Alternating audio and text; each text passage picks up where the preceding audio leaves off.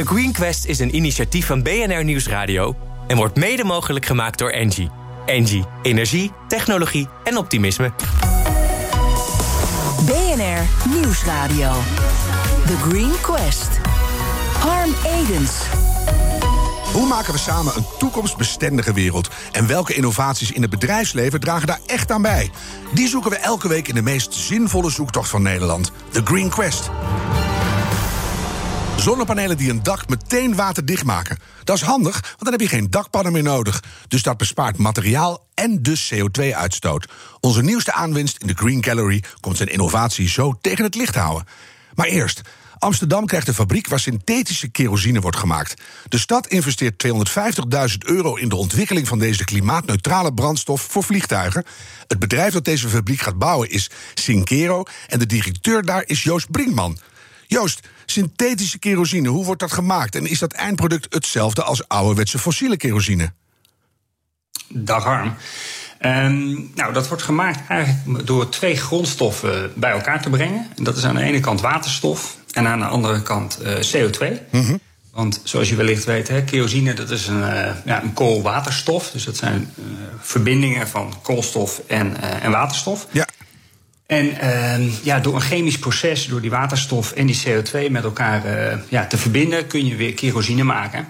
En het is natuurlijk wel uh, van essentieel belang dat die waterstof die je gebruikt, dat dat echt volledig groene waterstof is. Ja. Dus, als je waterstof gebruikt en daar heel veel CO2 bij uitstoot, dan, uh, dan schieten we niet op. Nee. En is het dan ook gewoon niet van ouderwetse fossiele kerosine te onderscheiden? Of is het toch in de kern ook nog echt wat anders? Nou, het is, nou, het is, het is wat zuiverder. Hè? Hmm. Omdat wij werken met pure waterstof en CO2 zit daar eigenlijk heel weinig, uh, zit daar weinig vervuiling in. Ja. Dus ook bij het verbranden, het verbrandt wat schoner. Dus dat heeft ook nog een, een positief effect op. Ja, dat is mooi, want we alle kleine beetjes helpen. Nou is er al een KLM-toestel dat een, een vluchtje heeft gemaakt ten dele op dit spul. Ja, dat klopt. En uh, ja, dat was 500 liter. Hè. Dat is door Shell gemaakt in hun uh, lab in, in Amsterdam, volgens mm -hmm. mij. En wat wij gaan doen is eigenlijk een fabriek bouwen die dit uh, op grote schaal doet. Ja, want 500 liter, daar haal je Brussel niet mee, denk ik. Hè? Dat is maar een heel klein rondvluchtje. De, dat, uh, dat denk ik wel. Is, ik, zit er niet precies in. Nee, ik ook niet. Maar kan je dat in elk regulier toestel uh, tanken? Is dat gewoon makkelijk? Hup erin? Ja. Ja, dat is, dat is het grote voordeel. Hè. Die synthetische kerosine dat is goedgekeurd door de Amerikaanse uh, autoriteiten. Dus mm -hmm. mag tot 50% worden bijgemengd. Um, en, het grote voordeel is dus dat al die infrastructuur hè, die er is, dus hè, alle grote tanks waar kerosine in zit in Amsterdam en uh, alle pijpleidingen richting, uh, richting Schiphol en ook de, het leidingennet op Schiphol, dat kun je gewoon uh, hergebruiken. Ja, dus je kan eigenlijk de hele bestaande infrastructuur, inclusief de toestellen, gebruik laten maken van synthetische kerosine. Nou bestaat die technologie al. Wat maakt het zo'n uitdaging om dat nu echt te gaan opschalen, om dat op grote schaal te gaan produceren? Ja, dat, dat is precies die schaal inderdaad. Want uh, wij willen dus een fabriek bouwen waar we 50.000 ton van, dat, uh, van kerosine gaan maken. Ja. En die 50.000 ton, hè, als we ervan uitgaan dat voor COVID dat er 4 miljoen ton gebruikt werd. Nou, stel, hè, met, de, met de crisis is, is daar nog de helft van over. Mm. 2 miljoen ton aan kerosine. Dan maakt onze fabriek dus ongeveer 2,5% van de vraag op Schiphol. Ja, kun je nagaan. Dat is een begin, maar nog lang niet genoeg. Een begin. Ja, ja. En, de, en de grote uitdaging zit dus aan, op allerlei vlakken.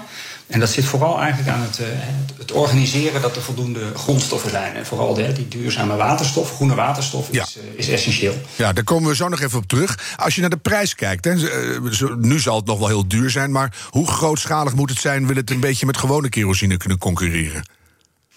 Uh, nou, dat, dan, dan, dan, dan zijn we echt nog wel tien jaar verder, denk ik. Mm -hmm. Kijk, het is inderdaad substantieel duurder. Hè, in, de, in de orde grootte vijf tot tien keer duurder. Ja, maar eigenlijk is vliegen natuurlijk gewoon veel te goedkoop. Ja, dus dan zou je kunnen zeggen: we maken vliegen duurder. Dus reguliere kerosine maken we ook duurder. En dan wordt het steeds interessanter om naar de synthetische te gaan. Dat is inderdaad uh, uh, wat een goed idee is. Kijk, vanuit Europa. Uh, loopt er nu, uh, zijn ze bezig met het instellen van mandaten. Om eigenlijk uh, alle brandstofleveranciers te verplichten om een bepaald percentage aan duurzame kerosine bij te mengen. Dat, of sustainable aviation fuels noemen ze dat. Hè. Ja. Dat kan wel zowel biologische de, de frituurvetroute zijn als hetgene wat wij aan het ontwikkelen zijn. Mhm. En door die percentages jaarlijks of elke vijf jaar te verhogen, wordt er dus meer druk gelegd op dat er meer duurzame kerosine wordt gefabriceerd. En uiteindelijk zal de prijs daarmee omhoog gaan. Ja, en, en dat, we moeten het ook zo langzamerhand binnen bereik zien te krijgen. Hè? Want elektrisch vliegen, als het al ooit lukt, is helemaal ver weg. Nou gaan jullie een fabriek in het westelijk havengebied in Amsterdam uh, bouwen. Is dat de beste plek? Want in de Eemshaven komt er ook een, of is er alleen, dacht ik. Uh, die, toen dachten jullie Amsterdam, dat kan ook. Nou, kijk, wij zijn uh, hier al een tijd mee bezig. Met eigenlijk uh, KLM, Schiphol, het havenbedrijf uh, Amsterdam en Sky Energy. Als, -hmm. als belangrijke motor hierin. Uh, Amsterdam is een hele logische plek op zich, omdat daar natuurlijk al heel veel. Uh, dat is de grootste benzine- en kerosinehaven van, uh, van Europa. Dus er wordt heel veel gedaan met, met, met, met, vloeibare brandstoffen. Ja. Dus er is veel kennis en infrastructuur aanwezig, hè, al die tanks, et cetera. er lopen ook allerlei projecten rondom waterstof, waterstofverbindingen. de, de, de backbone vanuit inderdaad de Eemshaven, die uiteindelijk ook weer Rotterdam moet gaan verbinden kijken of we die fabriek nu neerzetten in, in de Eemshaven in Rotterdam of in Amsterdam. Uiteindelijk zal dat niet heel veel uitmaken, maar goed. Uh, hè. Nou ja, die, die waterstofbackbone. We hebben natuurlijk twee weken geleden net dat bidboek namens 80 bedrijven aan Diederik Samson aangeboden. En de, de, dat is natuurlijk wel essentieel dat dat gaat komen, omdat jullie voldoende waterstof tot je beschikking moeten gaan krijgen. Absoluut, absoluut. Nee, waterstof is, uh, is, is cruciaal. Nou, en CO2 ook, maar hè, daarvan is oh, dat, dat, zeggen, dat, nou, dat hebben we genoeg. Er is nog wat te regelen, denk ik. Ja. Daar hebben we te veel van. Sinkero is uh, nog niet zo'n heel uh, lang geleden opgericht bedrijf. Waar halen jullie al je kennis vandaan? Kan je dat van alle kanten naar binnen krijgen? Nou, zelf ben ik inderdaad sinds begin van dit jaar uh, betrokken. Daarnaast een andere collega van mij, die is halverwege vorig jaar hier eigenlijk al mee begonnen met de voorbereidingen. En uh, wat ik zei, dit, dit is niet in één keer ontstaan. Hè. De Sky, het havenbedrijf, KLM en Schiphol zijn hier eigenlijk al twee jaar mee bezig. Om, Mhm. nou, om gewoon te kijken wat zijn de technologieën, zou het kunnen, business cases te maken. Dus wij vertrouwen ook op de kennis van die partijen. Daar hebben we enorm veel aan. Het Ja. bedrijf is heel druk bezig met al die infrastructuur die, die cruciaal is. Mhm. Maar je ziet ook dat zo'n initiatief, ja, dat, het werkt eigenlijk als een magneet. Dus we krijgen heel veel partijen die zeggen, joh, op welke manier kunnen we helpen? Ja. Dus kennis is. Uh, kennis dat, uh, is het probleem niet. Het is vooral het aan elkaar knopen van de juiste partijen. Ja. En ervoor zorgen dat al die partijen zo meteen tegelijkertijd door de hoepel springen. Dat is mooi, hè? want dat zie je werkelijk aan alle kanten. Als je wil verduurzamen, alleen kan je niks. Je moet het echt samen doen. Dat zie je bij jullie weer bij uitstek. Dat Ja. al die grote partijen moeten nu gaan samenwerken. En ik word daar wel blij van, hoor. Als je nou uh, de, de toekomst gaat schetsen, hè? want we moeten, iedereen blijft toch vliegen. We hadden een tijdje geleden hier in de uitzending een toerisme-expert die zei: Nou, die mensen zijn het toestel niet uit te knuppelen, dus die gaan gewoon weer vliegen. Dus we moeten iets aan die enorme CO2-uitstoot van die luchtvaart doen. Heb jij het gevoel dat dit echt de oplossing gaat worden? Nee, ik denk dat dit een deel van de oplossing is. Ik denk. Uh, kijk, ik kan me voorstellen dat als je in de toerismebranche zit, dat je zegt dat, uh, dat iedereen het vliegtuig weer ingaat. Mhm. Ik denk alleen dat, we, dat er een verschil is tussen uh, vier keer per jaar een weekendje weg en, en twee vakanties. Ja. Versus eens in de drie jaar een keer vliegen. Ja. Ik denk dat daar de grootste winst te boeken is, om echt heel eerlijk te zijn. Want dit, hè, dit is mooi, dit synthetische kerosine traject. Daar is alleen enorm veel energie voor nodig. Ja. Dus we gaan beginnen in Amsterdam. En ik hoop met ook echt Nederlandse technologie en, of uh, Nederlandse energie. Maar op termijn zullen we zien dat de, het daadwerkelijk grootschalig op, opwekken van waterstof, dat gaan we niet in Nederland kunnen doorwerken. Want er is zoveel nodig. Daarvoor moet je echt naar de, de meest zonnige locaties uh, van de wereld. Ja, dat was eigenlijk mijn uh, vraag waar ik naartoe wilde. Hè. We krijgen dat onmogelijk allemaal in die Noordzee gepropt. Dus misschien toch maar Noord-Afrika of andere hele hete gebieden. Ja, absoluut. En dan via waterstof naar Nederland. En dan komt het in Amsterdam aan land. En dan maken jullie er uh, synthetische kerosine van. Hoe, hoe, groot moet die fabriek uiteindelijk worden? Is dat ook weer de halve haven? Nee, dat is niet de halve haven. Dat is uh, een aantal hectare. Dus we zijn nog bezig hè, met verschillende technologiepartijen om te kijken wat de uiteindelijke technologie is die we kiezen. Ja. Afhankelijk daarvan uh, ja, is er ook meer of minder grond nodig. En dat hangt er ook inderdaad van af of nog een deel van de waterstof echt op locatie gaan opwekken. Ja. Maar, maar mijn vermoeden is dat we dat niet gaan doen. En dat we dat nou, bijvoorbeeld bij Enamuiden, bij Tata, in combinatie met een project wat daar al loopt, of een deel uit het buitenland halen. Dus dat is. Het hoeft niet de hele, het, hele havengebied te zijn. Nee, het is leuk dat Tata dan ook gewoon meegaat in de vaart der volkeren... en dat het ook schoner wordt. Dat moet ook snel gebeuren. Nou, zei ik net al stiekem, de elektrische luchtvaart. Jij zit daar middenin. Uh, vind jij dat de luchtvaartindustrie voldoende haar verantwoordelijkheid pakt? Want we moeten toch echt snel veranderen nu. Nou, ik, ja, kijk, uh, we moeten zeker snel veranderen. Vanuit de luchtvaart hebben ze natuurlijk zelf uh, allerlei akkoorden en Corsia-achtige zaken. Maar je ziet in het algemeen, denk ik, dat op het moment dat uh, marktpartijen en een industrie zichzelf moet gaan reguleren, dat dat nou, niet het meest. dat is moeilijk, ja. Het, een beetje politiek correct uitdrukken. Ja. Uh, dus ik denk dat regelgeving en echt beleid vanuit Europa hier, uh, hier keihard nodig is. Ja, dat gaat echt sturen. Vliegen gaat, gaat een deel van de oplossing zijn. Geloof je toch wel in? Want iedereen zegt dat kan gewoon niet. En dan denk ik, ja, maar misschien.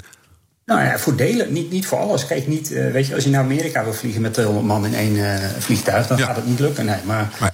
Uh, wellicht voor de, voor de kleinere afstanden en minder, hoeveel, mindere volumes kan het wel. En het is natuurlijk energetisch gezien een stuk interessanter. Ja, ik hoorde iemand zeggen: over vijf tot zeven jaar vliegen we met 50 man duizend kilometer. Ik dacht, nou.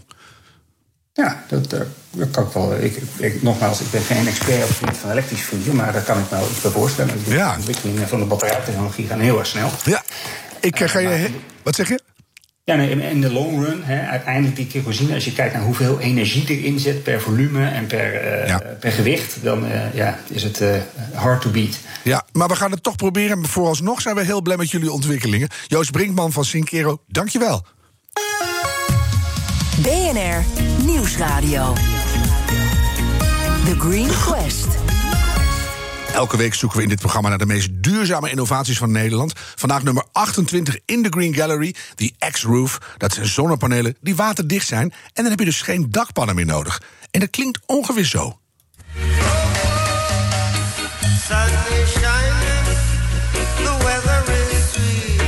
X-Roof, een compleet indak PW-systeem van ExtraSun. Ontwikkeld en gefabriceerd in Nederland. Zorg voor een leeg, schoon en recht dak. Controleer de tengels voor de juiste bevestiging met een maximale tussenafstand van 60 cm en minimale dikte van 25 mm. Here comes the sun. Here comes the sun. I say it's alright. Ja, Raymond Verhaard van Extra Sun. Dat laatste, it's alright. It's alright. Ja, dan krijg ik meteen een, van het komt in orde. Het bedrijf dat deze zonnepanelen maakt, daar ben jij van. Uh, wij staan op uh, een afstand van 15 dakpannen ongeveer. Ja. En uh, aan de andere kant van, van de lijn luistert kritisch jurylid Wisse Hummel van Engie mee. Dus dat, dat, is natuurlijk belangrijk. Hè? Want de jury, jury houdt het in de gaten. Raymond, zou je aan mij, aan Wisse en aan de luisteraars willen uitleggen wat jullie innovatie precies inhoudt? Ja, Harm, dankjewel. Ja, wat wij, wat wij eigenlijk doen is uh, uh, dakpannen vervangen door zonnepanelen. En dan zonnepanelen die groot genoeg zijn om voldoende vermogen op te wekken.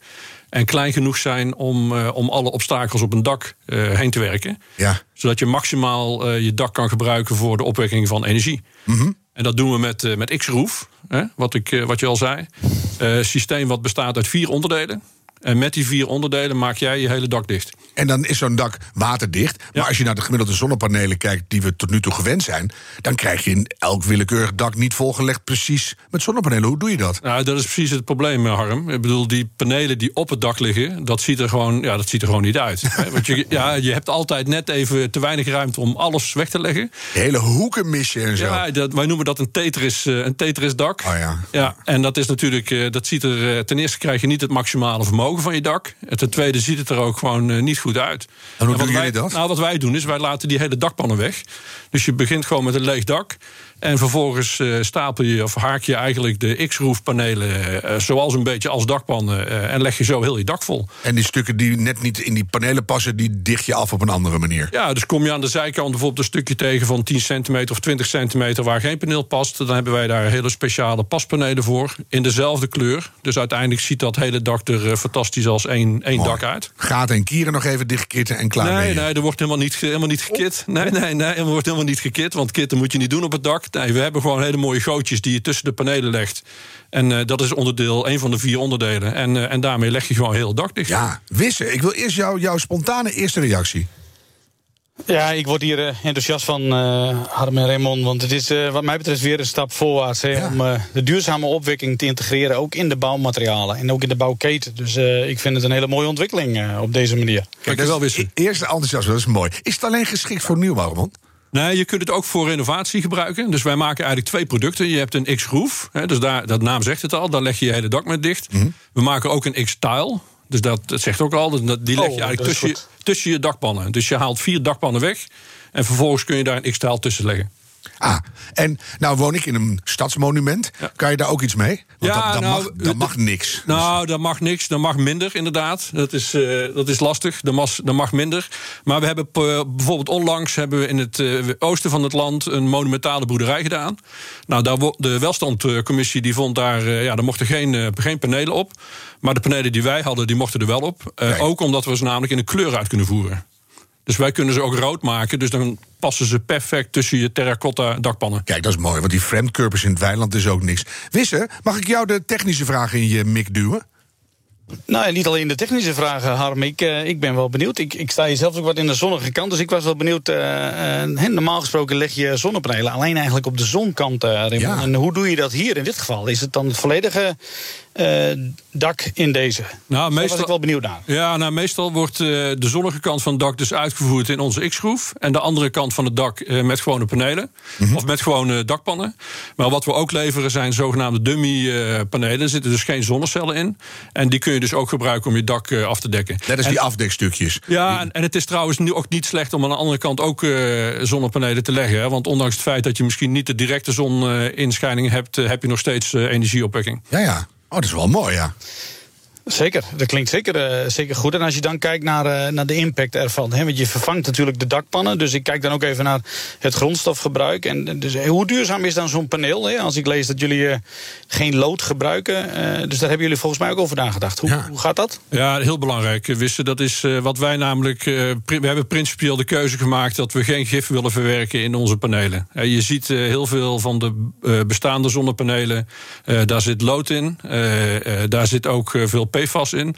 En normale zonnepanelen worden uitgevoerd met de voorkant glas en de achterkant de folie. Nou, naast het feit dat die folie qua levensduur eh, redelijk beperkt is, eh, zit er ook vaak PFAS in. En dat doen wij niet. Wij maken eh, de panelen zowel aan de voorkant als aan de achterkant van glas. Mooi. En waar produceer je die dingen? Eh, hier in Nederland, in Den Haag. Dus in de, in de fabrieken waar vroeger de vleugels van de Fokker gemaakt werden. eh, daar hebben wij een, eh, een productiemachine staan. Ja. En daar produceren we deze, deze panelen. En nu vliegt er weer iets heel anders uit. Nu vliegt er heel iets anders Ja, uit. dat is mooi. Je hebt er al 40 mensen aan de productielijn staan. Dat impliceert dat er ook al flink wat afnemers zijn. Klopt ja, dat? absoluut, absoluut. We hebben een redelijk groot project ook gedaan met grote aannemers. Hè, dus noem ze maar op. Heijmans, Dura Vermeer, BAM, Ballast, seriematige woningbouw. Echt gewoon wijken in eh, Delft, wijken in Pijnakker. Eh, we zijn nu bezig in Amersfoort, in Wordt Vathorst. echt opgepikt nu. Ja, het wordt, het wordt opgepikt. Ja. Ja. Jij nog een vraag, Wisse? Ja, ik was wel benieuwd, want wat je zegt, eh, het wordt opgepikt in Nederland op deze schaal. Eh, hoe, hoe, hoe zit je in, eh, in de marktadaptatie daarin? Eh, het wordt dan opgepikt, maar ehm, eh, ik bedoel er eigenlijk mee te zeggen, eh, hoe zit het met levensduur? Want je, je, je zet het dan in in de nieuwbouw. Ja. Eh, normaal gesproken heb je dan 25 jaar zonnepanelen en dan worden ze weer vervangen en uitgewisseld. Maar hier moet je dus je dak kennelijk vervangen. Of, eh Ja, was ja, ik wel benieuwd naar. Hoe, hoe zit dat? ja, En- wa- en mag ik er dan een vraag onderschrijven? Dan hebben we het hele plaatje. Ja. Eh, Hoe ligt het qua kosten in vergelijking met dakpannen en zonnepanelen... en nu dus een heel ander soort dak? Ja, nou misschien eerst die levensduur. Hè? Want jij noemt 25 jaar eh, wissen, maar dat is eigenlijk niet. eh, dat is vaak de vermogensgarantie die zonnepanelen geven. Maar de technische levensduur van zonnepanelen ligt eigenlijk toch een stuk korter. Dus je ziet toch dat na een jaar of 15 normale zonnepanelen al echt significant degraderen. Door die folie aan de achterkant. Dus wij maken het glas-glas. Nou, dat betekent gewoon dat wij minimaal 30 jaar productgarantie op dat product kunnen geven. En dus ook gaat- stroomgarantie. en, en, en 30 jaar vermogensgarantie Ja, inderdaad. ja. Met minder afname dan met, eh met standaardpanelen. Omdat wij die glas-glas technologie eh, hebben. Dus dat, eh, ja, dat geeft... ook- Je maakt ook een onderdeel uit van de bouwschil van een, van een woning natuurlijk. Dus je moet ook gewoon een langere levensduur Moet lang kunnen, kunnen garanderen. ja. Ja. En wat kost dat dan allemaal wel niet? Nou, dat is ook interessant dat je dat vraagt, Harm. Want de meeste mensen hebben dan zoiets van... oké, dat zal wel... de, de hoofdprijs. eh, Peperduur de is het kosten. natuurlijk. Nou, kijk, het mooie is, het paneel zelf is eh, wel duurder dan een eh, standaard eh, paneel. Maar je spaart dus de dakpannen uit. Je, staat, eh, je spaart de arbeid uit om de dakpannen op het dak te leggen. Eh, dakdekkers worden ook steeds spaarzamer. Hè. Er is eh, tekort aan handjes in de bouw. Ja. En eh, omdat de panelen van ons dus eh, een stuk groter zijn dan dakpannen... kun je dus heel snel een dak eh, dichtleggen. Zeg het nou maar gewoon. Hoe En duur als, is dus, het? als je een leeg dak hebt, is het, concurreert het met dakpannen met panelen. Echt waar? Absoluut. Dat, nou, dat, is, wel- dat vind ik echt spectaculair, serieus. Wisse, nou weet ik dat jij iemand bent die ook praat over als het dan weer klaar is, want je denkt groot. Eh, wil, je- wil je daar iets over vragen? Nou ja, ik, ik ben inderdaad wat je zegt. Het gaat om de keten en ook over het grondstofgebruik. En ik hoor hele mooie ontwikkelingen hierin. Ja. Ehm, hoe zit je hierin ten aanzien van recyclebaarheid? Eh, hergebruik, terughalen, eh, de keten daarin? Ja. Nou ja, het, het be- het begint natuurlijk met het feit dat wij onze panelen gifvrij maken. Hè, dat, eh, dat garandeert in ieder geval dat, eh, dat als die straks die panelen gerecycled moeten worden, dat er geen gif eh, in de recyclestroom komt. Maar daarnaast zijn wij ook op dit moment eh, in samenwerking met DSM en met TNO zijn we bezig met de volledige ontwikkeling van een volledig circulair eh, zonnepaneel. Dus het idee daarvan is dat je dat paneel eh, dus na eh, levensduur eh, uit elkaar kan halen in eh, afzonderlijke onderdelen, Ja. waardoor je dus een hele pure recyclestroom kan, eh, kan hebben. En het eigenlijk weer opnieuw kan En die hergebruiken. kun je dan uiteindelijk weer gebruiken in, het, eh, in, een, nieuw, in een nieuw product. En misschien wel gewoon weer een nieuw dak. En misschien weer een nieuw dak. Ja, Dan zijn we helemaal rond. ja dan zijn we rond. Dan kan je Circulair. je oude dak doe je weer in een nieuwbouwwijk en een nieuw dak op je oudbouwwijk. Circulair heet dat Ja, volgens mij. oh, dat ja. Ja, mooi. Absoluut. Wisse, hoe, hoe enthousiast ben jij inmiddels? Ja, dit klinkt, eh, dit klinkt voor mij heel goed. Ik denk als je, hè, dit is the way to go eh, met elkaar. Ja. Ik, ehm, eh, ik, ik, ik zit er te denken, hè, als je hierin eh wil doorstappen, dan moet je eigenlijk naar schaal eh, toe. Mhm. Eh, en, en ik vind het wel opvallend dat jullie ook echt expliciet zeggen, we blijven ons richten op Nederland. Hè, want de wereld op zich zou hier groter voor kunnen zijn. Of wat, wat maakt dat je toch expliciet voor Nederland kiest? Ja, Ramon. Nou we, nou, we zijn in eerste instantie natuurlijk een relatief klein bedrijf op dit moment. Dus focus is heel belangrijk. In Nederland ligt nog echt heel veel eh, potentie. Eh, we werken wel ook samen nu al met een eh, internationale bouwmaterialen... of bouw, hoe zeg je dat, bouwmaterialen Onderneming, onderneming. Om het product ook in het buitenland weg te zetten. En dan komt die schaal vanzelf, zou je En dan zeggen. komt het succes, als je een goed product hebt Ja. en de opportunities daar, komt het succes vanzelf. Dankjewel, Raymond van Aert van Extra Sun. En natuurlijk ook Wisse Hummel van Engie. Veel dank. Heeft jouw bedrijf een minstens zo belangrijke innovatie? Meld u dan snel aan voor onze competitie op de greenquest.nl. Deze aflevering terugluisteren kan via de BNR-app, bnr.nl... of op je favoriete podcastkanaal. En onthoud, die volhoudbare wereld, die maken we samen. The Green Quest is een initiatief van BNR Nieuwsradio en wordt mede mogelijk gemaakt door Engie. Engie, energie, technologie en optimisme.